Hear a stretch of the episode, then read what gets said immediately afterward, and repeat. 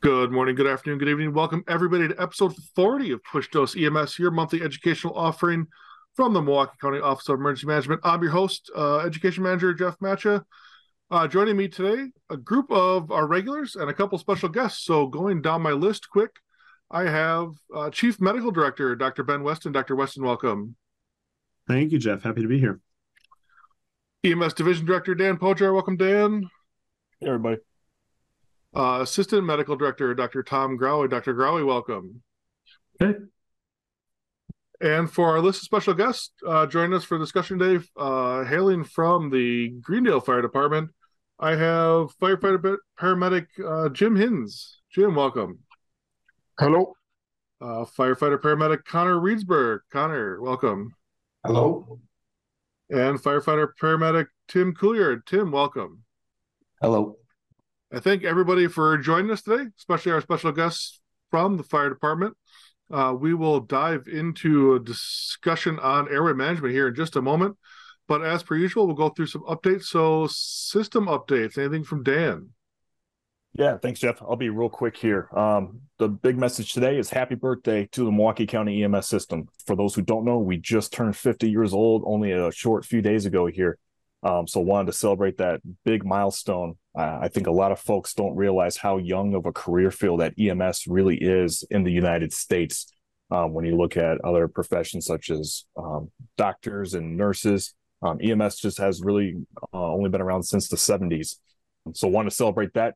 We're a busy system here locally. We see over 112,000 patient encounters a year. We see a lot. We do a lot, uh, and uh, you guys do some great work in the field. Um, also wanted to to mention that we are still planning a celebration to celebrate this milestone. Uh, we're probably looking for a little bit warmer, nicer weather next year, um, and that'll give us you know several months here to plan out uh, a nice event. Uh, but one thing that we need help with is designing a system patch. So we're looking to the field providers. If anyone has artistic skills that you want to put together a design for a patch, we would love to see any mockups that you guys can provide and then also, I've been starting to kind of talk a little bit more about this with some of my colleagues, uh, but really about where the start of EMS came from. Um, there's a story out there called the Freedom House Ambulance. If you have not heard of it, I would really highly recommend you take a chance uh, to look at that and and learn about how EMS really started from the street level uh, in the suburbs of Pittsburgh. Uh, there's some really interesting stories there. So just wanted to put that out there as well. Thanks, Jeff. Thanks so much, Dan. Uh, and then a message from medical direction, Dr. Weston. All right. Thanks, Jeff. And thank you, everyone, for joining. Uh, I'm going to echo Dan a little bit here because I also want to just take a moment to call out and celebrate uh, the 50 years of EMS in Milwaukee County. So, uh, as Dan talked about 50 years ago, November 2023, uh, the EMS system, then a collaboration between the Medical College of Wisconsin uh, and initially the West Allis Fire Department uh, was started. And that evolved into the system which we have today and the continued partnership between the Medical College, Milwaukee County, and each of our 14 fire departments. Uh, and part of that partnership is providing outstanding continuing education. And this podcast is a great example of our work to do that. Uh, and this podcast, this episode in particular, is going to take us in a little bit of a different structure than what you might be used to with our podcast. We're trying to keep things fresh and engage you, uh, our EMS clinicians, in our education. So we're going to talk through a really interesting and really challenging case uh, involving some airway troubles and a cricothyrotomy decision. So I don't want to give too much away. Uh, I'll hand it back to you, Jeff, and others to get us into the details of the case. Thanks, everyone. Thank you, Dr. Weston. And without further ado, and to not steal any thunder, I will turn it over to Dr. Grawey and our illustrious firefighter paramedics. Take it away, gentlemen.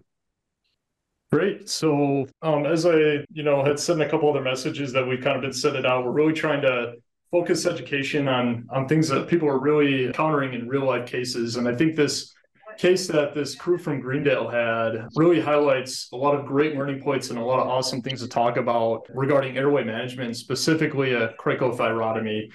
You know, I think everybody learns a few things from the first time that they do a skill in real life.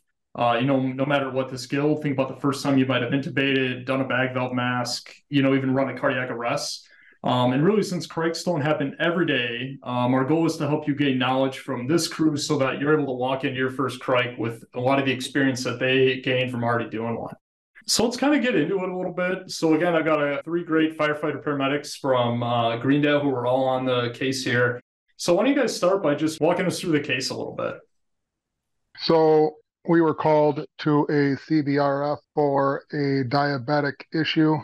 And when we got to the scene, we talked to the caregiver, and she said the resident's blood sugar was low and that it happens often and that he was in his bedroom.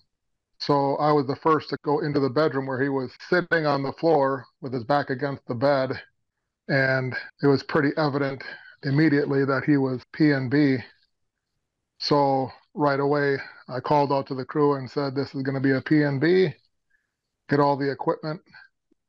I laid him down and obviously started working the code, started CPR, and once the equipment was available, I had airway. And basically, we have a King Vision. So that is obviously our go to tool. I got in and saw everything right away. And I saw what looked like weird white substance in his airway that looked like it could have been like an infection or something. Didn't know what exactly it was until I pulled the blade out and I suddenly smelled peanut butter. And I called to my crew and said, Did she give him a peanut butter sandwich? And she confirmed that she did. He had no evidence of having a peanut butter sandwich other than in his airway. There was no sandwich sitting there. There was nothing on his shirt, nothing on his face. So we tried to suction it, but then we tried the laryngoscope and the Magill forceps, and everything was just deteriorating in the Magill forceps. Couldn't see the vocal cords. Uh, so we just kept trying and trying to get as much stuff out of there as we could. And then I'll give it to Tim because Tim was in contact. This is probably, I would say, 10 minutes into it that there was some discussion of possibly doing a cricothotomy.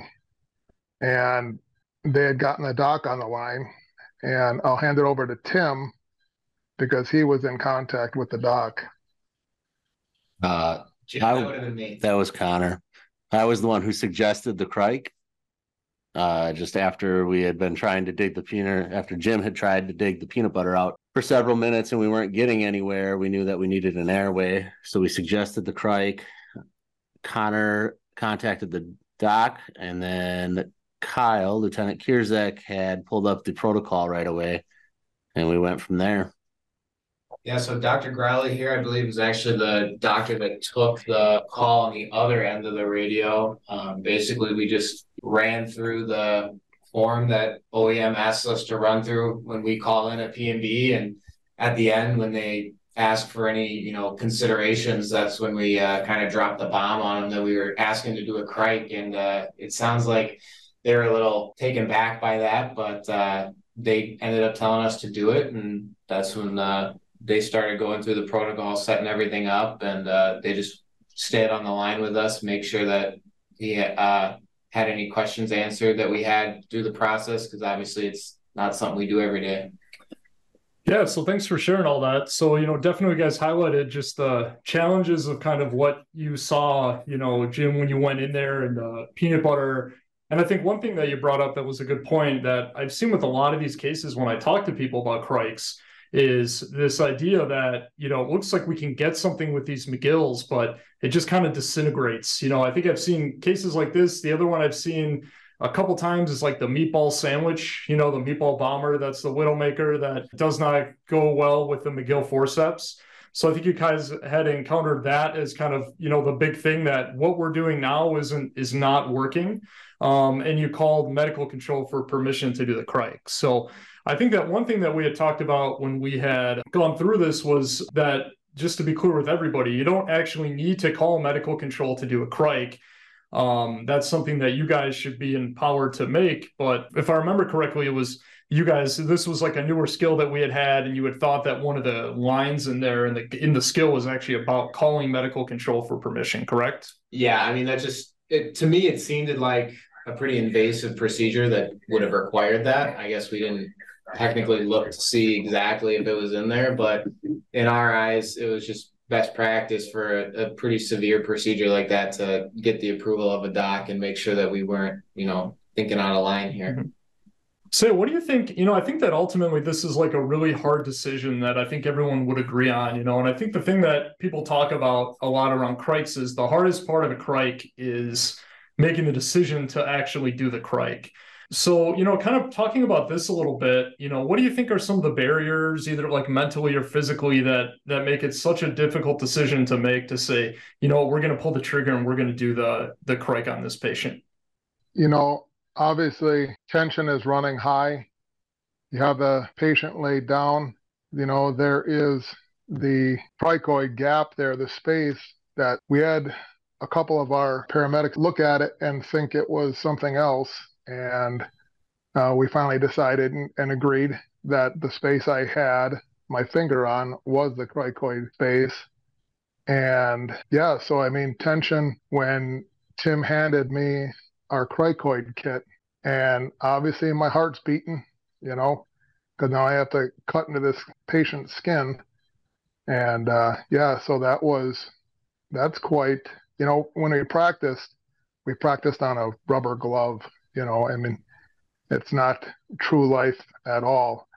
I know we had seen a video on it, and you know, if you recall back when we actually did the skill, the video did show that there's going to be a lot of blood, and uh, I'm glad that my partners were forethinking and handed me a towel to put around his neck because I had no idea there would be that much blood so yeah, I mean that that was a mind block, not even knowing that there was going to be that much blood, but just to cut into a patient's skin, and you know it like Connor said, it's quite invasive. You know, probably one of the most invasive skills we're going to ever have to do. Great. Yeah. Any other thoughts on the uh, the barriers that you know that make it hard to make that decision?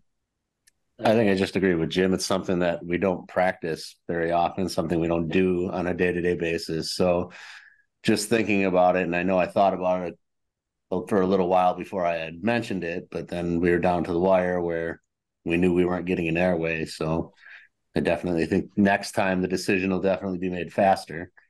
Okay. Yeah, so we'll we'll let's get into some other thoughts about next time. I think that's a great transition. Uh, Connor, any other thoughts on you know barriers that you think exist? Um, I think for me, the biggest barrier was just, I mean, I didn't have six months on the job here when we did that. And when I was in medic, you know, they said that was a once in a career thing. And I got 30 years left and my once in a career thing already happened. It's kind of crazy to think about, but I imagine that, you know, it's not going to be a once in a career thing for me. And it just happened. yeah. Yeah, I think so. I think those are all great points. You know, this idea that, and I've been very guilty of this, like messaging that a cric is a once in a career thing makes you think, is this the one time in my career that I'm going to need to do it? You know, it certainly is a, a very invasive procedure. You know, the fact that the other things that I've heard said that I think you guys also brought up when we talked was like the location. You know, we're doing this somewhere where we've got an audience and a skill that we're not as comfortable with is like starting an IV or doing CPR. So I, I, think there are a ton of barriers that uh, make this really difficult, you know. So I, you know, I think a couple of these we can kind of talk about a little bit. You know, the first is the once in a career thing. I think I think that's something that I've definitely stopped educating paramedics on and saying that to anybody that I'm teaching this procedure to, because you shouldn't be thinking about is this the one time. You know, um, training is a good point. You know, we this is a rare skill. We should be training on it. So we just did some uh, local system cric training and I think something else that people can think about is there's actually good data to say that visualization, besides hands-on skills, is another good way to learn skills. So, you know, even if we're sitting there, it's not it's not the, you know, as good as getting your hands on a cadaver, right? But if you're sitting there and just kind of walking through in your mind what a doing a cric might look like, going through all the steps, all the prep, kind of what you might encounter, you know, Jim's comment about all the blood that sort of mental rehearsal actually goes a long way. You know, that's how athletes prepare. If you watch the Blue Angels before they do a flight, they sit and they reenact the whole show out with sitting with their eyes closed in a conference room around a table. you know so i think that's another way that we can all practice these uh, these high acuity low uh, low occurrence skills you know um, offline as well and then the other thing that i just want to point out is you know as part of your medical direction team is the support you know we're here to support you guys through this. Um, you know we talk a lot about just culture and that applies to this too. You know if you're in there and you think you know what? This situation needs a cric like you know we're here we're here to to back you up okay? So I, I, think you guys highlighted already a couple like just good things that popped up isn't like wow this is what we were amazed this is what we found this is what we would do next time. So so yeah let's kind of circle back on that. So like what do you think were the things that surprised you the most during the procedure? Or what were some lessons learned that that you do different next time you know you're posed with this same case? Yeah. So we um like i said you know cutting in you know first you get to the skin and then you get to the fat layer and that's when the blood started. And uh, again, be prepared with, you know, our kit gives us a little four by five little trauma pad that would not have been nearly enough to mitigate all the blood. So be prepared with a towel or something behind your patient's neck and don't feel embarrassed to check with your your team to confirm your landmarks because it's a you know a very rare thing to have to do. You know, don't be too proud to ask questions and, you know, with the rest of your team. And, you know, like Jeff, I think mentioned or Doc mentioned, you know, our, our space was so limited. Uh, we, we basically, as with most of our PNBs, it's never convenient in a convenient location. And, uh, you know, we're not on a hospital bed with, you know, six feet on each side of us so um, prepare your space the best you can, and you know expect a lot of blood. I think Tim also has something with our instrument that we get a prepackaged cric kit. Be cautious of your lumen because we think ultimately we must have caught it with one of the tools we thought it was inflated, uh, but we found out when we got him to the hospital that the the lumen was was punctured. Yeah. Uh, so to add on that, we've decided to put a second cric kit in our bag, and there's talk about maybe just just an extra ET tube on hand. We didn't know at the time that the balloon was popped, but we knew we weren't getting a good end tidal or good ventilation. Yeah, so I think you know you guys hit a couple of the the barriers. So looking at you know the bleeding, and remember that the thyroid sits right you know in this by this cricothyroid membrane, hence the name. Um, and that's a gland that just has a very rich blood supply. So that's kind of where that blood is coming from, either if you hit the thyroid or the arteries that you know the small arteries that lead to that. So the bleeding is a is a real thing, and that's why a lot of this is a landmark procedure. And then certainly, you know, this is not the first cric case I heard. The you know the other another one I was talking about with some other firefighters, they had the same issue where the balloon, you know, had popped. Um, but just like with you guys and uh, this other crew, they were still able to get ventilations in. You know, having issues with the ideal end tidal, but still getting an end tidal, still seeing chest rise and fall.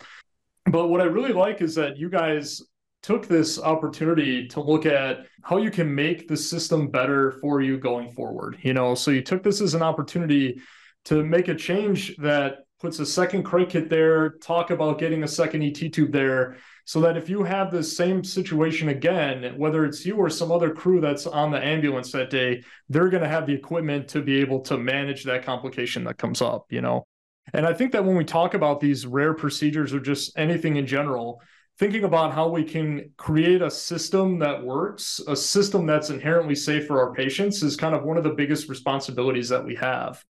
So, besides the little change that you made, so that next time you're able to better manage this situation where the balloon doesn't, you know, go up, um, the other thing you talked about was this like pre-assembled cric kit that you guys have. So why don't you guys talk a little bit more about, you know, kind of how that plays into, you know, how this procedure went, as well as just like how your layout is with your uh, airway bag.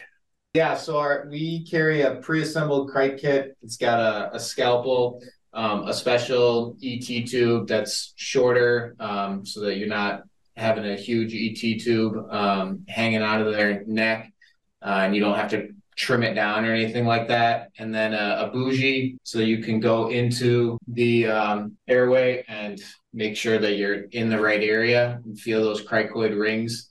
Um, and then, like Jim mentioned, that little piece of gauze that, you know, it's nice that they put it in there, but it's not going to do much.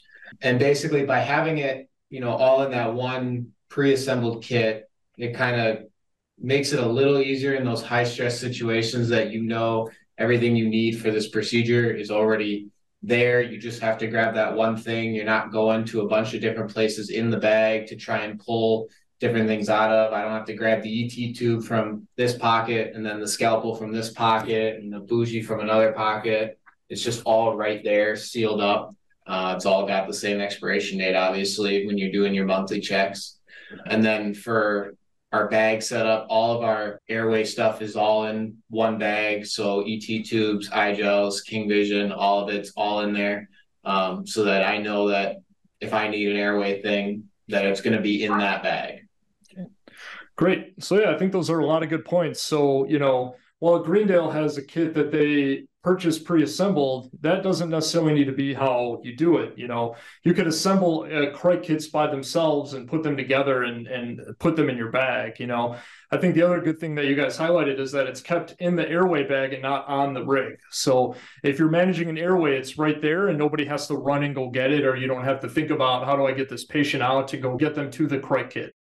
So um, all these things seem like small little pieces that might not seem important, but at the end of the day, when you're in the thick of it, literally with peanut butter, you know, in somebody's mouth, like these are the things that are going to make it easy for you to do your job and give you the best patient outcome instead of trying to find equipment, find other things from, you know, from different places. So you know so i think kind of at the end of this you know it'd be a great thing to sit kind of talk to the people the leadership at your fire department and think about hey you know what are we set up are we designed in a way that would make us successful to do this or do other procedures that we need to do? You know and if not what can we do to make us more successful? And it does not need to be uh, spending any you know additional money on anything. So i just want to emphasize that too. So the last thing that I that I want to talk about a little bit is this thing that uh, that Tim had brought up about when do we make the decision to do a cric? You know, so Tim had said that in the next time we probably would make the decision to cric this patient a little earlier. So uh, tell me, you know, tell us a little bit more about that, and uh, what do you think is kind of that threshold where you say, you know what, I think I am going to cric this patient now. Uh, I think every case is a case by case thing. Um, I just think that I know Jim had really good intentions in trying to get scoop the peanut butter out. I just think that we should have realized as a crew a little sooner, a little faster that the peanut butter wasn't coming out no matter what we did. We tried using saline to loosen it up, to suction it out. That wasn't working. Like Jim said, he used the Magills. He was trying to use the blade on the King Vision. That wasn't working. He tried using the ET tube. That wasn't working. So again, I guess it, it's kind of a case by case thing, depending on where you're at. But I definitely don't think we would have stayed and played as long as we did. We should have cricked sooner. Yeah. Any other thoughts? No, I I concur with that. You know, I looking back and moving forward, if it comes down to the point where you can't get it with a Magill forceps because it's disintegrating, and you can't get you know through the vocal cords, make that decision because an i-gel would not have worked in that case either. So trying to do it, you know, just put a blind airway in to, you know, try to make that work wouldn't have been successful. So it's, yeah, it's a learning curve. Once we couldn't do it, you know, now that we've done it, obviously, I think at least this crew is going to be a lot more confident to go ahead and move forward with it. And as far as anybody else out there listening, you know, it just once you feel like it's uh it's it's going to be a no go, just just go for it. Yeah, and I think you know I'll tell you even from my experience managing airway is um, granted in a much easier environment in the emergency department than you guys are at. You know, I'm somebody, and I think we all are people that are you know high performers and you know you see this problem in front of you and you just want to take care of it and it's easy to think i can solve this problem of the peanut butter in the airway you know Um, I can solve this foreign body. I can get around this swollen tongue. You know, I can do these things. I just need one more thing, or let me try this other idea. Um, and you know, I've I've been in that situation. You know, I've experienced that. And then next thing you know, it's been five minutes, and it feels like it's been ten seconds. You know, so the way that I try to convince myself to think about it personally is I think, you know what? Like, I'm going to try this thing. And if this doesn't work, you know, I'm going to try the Magill forceps, you know, one time. If that doesn't work, do I have another thing, another option that I'm confident is going to get me success? Um, and if yes, I'll give that a shot. And if not, you know, then I just got to make the decision to do that cric. You know, and I love that you guys thought ahead about the i-gel. You know, hey, you know, because a lot of times it would have been very easy to say, all right, well, we tried these things like now we're just going to drop an i-gel and see if that sort of gets us where we need to be. But like you guys had highlighted, that would just not have worked. You know, that would have been a shovel for that peanut butter that would have just scooped it right up and probably put it right more, you know, into the airway. So these are not cases where supraglottic airways are the right airway for this right patient. So you know, I, I just want to really give you guys so much credit for for managing this airway, you know, and you guys made the decision to do the cric and you hit a couple again common roadblocks with bleeding. Um, you hit a roadblock that I've heard before of, you know, we somehow pierced the balloon on the uh on the ET tube, but you got the balloon in place, you were able to ventilate the patient, you know, and you got the procedure done successfully, you know um, and that's what matters. So, so yeah. Any any final thoughts from you guys about about this case or anything else that you'd say to somebody else who might be kind of put in this situation where they they think it might be time to pull the trigger on that cric? I would just say if you're considering it, it probably needs to be done. Just go for it. That's a good point. And uh, take out your kit, look at a video, and just prepare yourself mentally for it. Great, Connor. Any uh, any last thoughts from you? I don't think so. Uh, special shout out to whoever was on Med 92. Don't remember the names of the guys, but just want to shout them out for also being there, helping us out with the cric. I know they were right there looking for landmarks, looking up the protocols with us. Um, so thank you guys for that. Um, but yeah, I mean, just doing it sooner and mentally preparing yourself, like Tim and Jim said, they definitely hit the nail on the head.